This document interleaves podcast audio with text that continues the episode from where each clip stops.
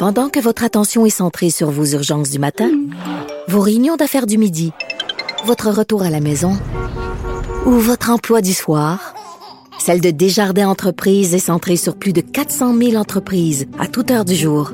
Grâce à notre connaissance des secteurs d'activité et à notre accompagnement spécialisé, nous aidons les entrepreneurs à relever chaque défi pour qu'ils puissent rester centrés sur ce qui compte, le développement de leur entreprise. Chroniqueuse et blogueuse au Journal de Montréal. Sophie Durocher. On n'est pas obligé d'être d'accord. Bon dimanche, c'est la fête des mères.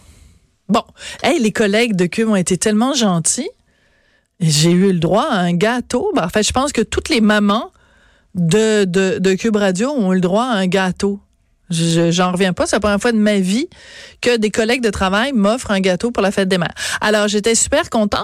Euh, et euh, ben, on va parler de ça avec Lise Ravary. Lise, toi, qu'est-ce que t'aimes? Aimes-tu ça, la fête des mères, ou tu trouves que c'est comme la Saint-Valentin et toutes ces autres célébrations artificielles? Moi, ce que j'appelle des, des fêtes euh, Hallmark.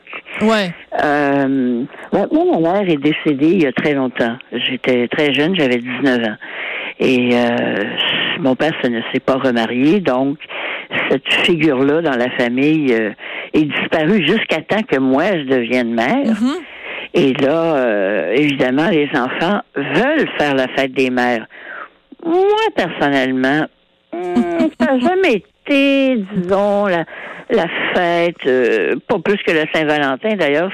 Ouais. Je suis pas très ces fêtes-là. Mais, mais si des enfants veulent t'offrir quelque chose ou faire un petit spécial, mon Dieu, jamais il viendra l'idée de leur dire laissez faire parce que le plaisir est pour eux. Oui, mais on aime tellement ça avoir des colliers en macaroni puis des Ben euh, des cendriers en céramique. Ben là, on fait les enfants ils font plus des cendriers. Moi, je faisais des cendriers pour ma mère quand j'étais petite euh, euh, pour la fête des mères, ils nous faisaient faire des espèces de patentes en céramique tout croche là. Puis là, c'était ma mère elle fumait, fait que c'était on lui faisait des cendriers, mais je pense pas qu'en 2019 les enfants font des cendriers pour leur. Ça, ça indique bien qu'on est euh, qu'on est d'un- d'une Ouais. autre époque que toi et moi. Oui. Écoute, euh, Lise, euh, je veux absolument qu'on revienne sur un parallèle que Manon Massé a fait cette semaine euh, dans le cadre évidemment des consultations sur le projet de loi 21. Euh, on va l'écouter et on va en discuter après. Puis je pense que après son extrait, je pense que ça va prendre un 2-3 secondes pour qu'on absorbe ce qu'elle a dit. Alors on écoute Manon Massé au sujet Lors du de ma projet. première job d'un camp de vacances, le directeur m'a fait promettre de ne pas parler de mon orientation sexuelle parce qu'il avait peur que les enfants, les parents, pardon, retirent leurs enfants du camp.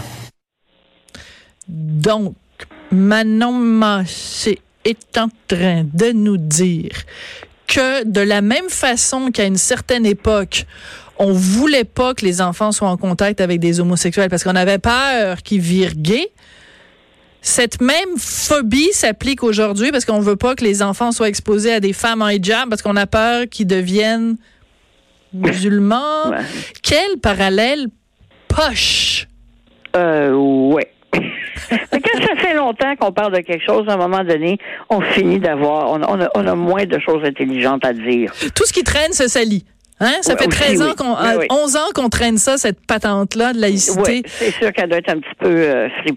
Mais est-ce que tu comprends pourquoi? Moi, il y a, il y a quelque chose que je ne comprends pas du revirement quand même spectaculaire de, de Québec solidaire qui, à sa formation, à sa naissance, à sa création, était un parti laïque. Laïque et féministe.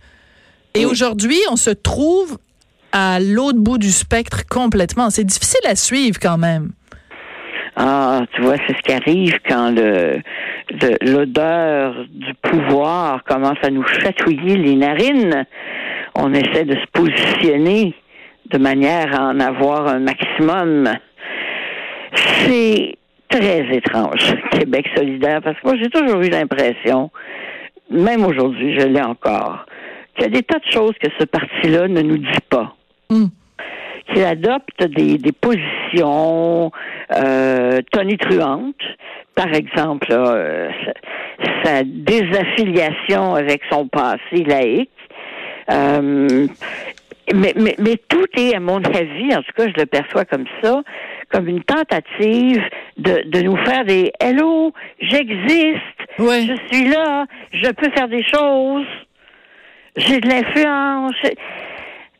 Je trouve ça vraiment, vraiment puéril, leur façon de, de nous envoyer des messages.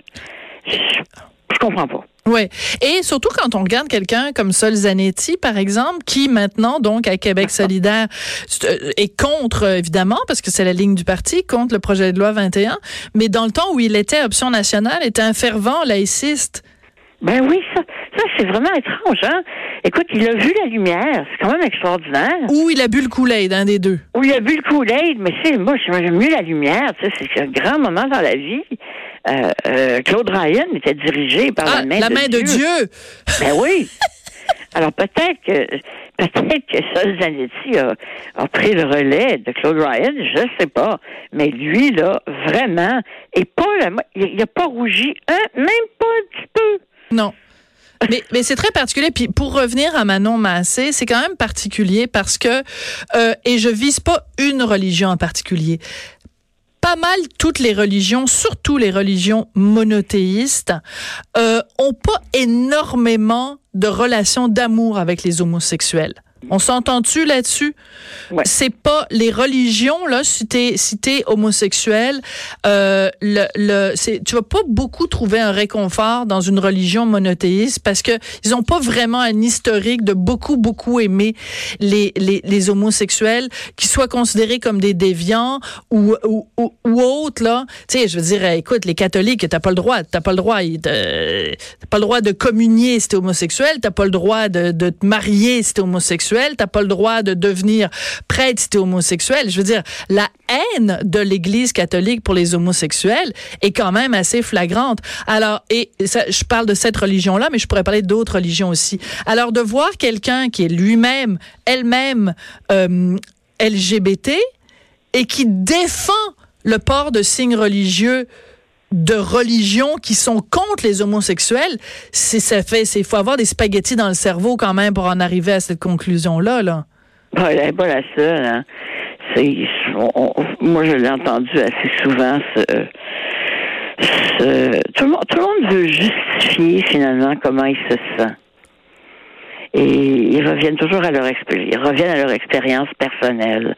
Et je pense que c'est la pire façon d'appréhender ce sujet-là. Oui. Parce que s'il y en est un qui est vraiment collectif, Oui. euh, c'est celui-là. Alors, l'expérience personnelle peut être très intéressante, mais elle ne peut pas apporter au débat. Non. Le débat existe ailleurs, sur un autre plan. C'est ça. Ben, en fait, le débat est sur une question de principe. Alors, Voilà. ça me fait rire quand ils disent ça prend des études, puis ça prend. C'est un principe.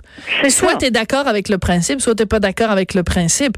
Mais, mais ça n'est que un principe. Donc, alors après, euh, les- le reste devient anecdotique. Écoute, il, y a, il nous reste peu de temps. Il y a absolument un autre sujet dont je veux parler euh, avec toi. C'est euh, donc euh, dans la presse, ils ont obtenu, grâce à une demande d'accès à l'information, euh, l'information suivante entre janvier et av- avril 2019, donc de cette année, au plus fort de la tempête SNC Lavalin, le bureau de Justin Trudeau a été inondé de messages au sujet de cette affaire-là.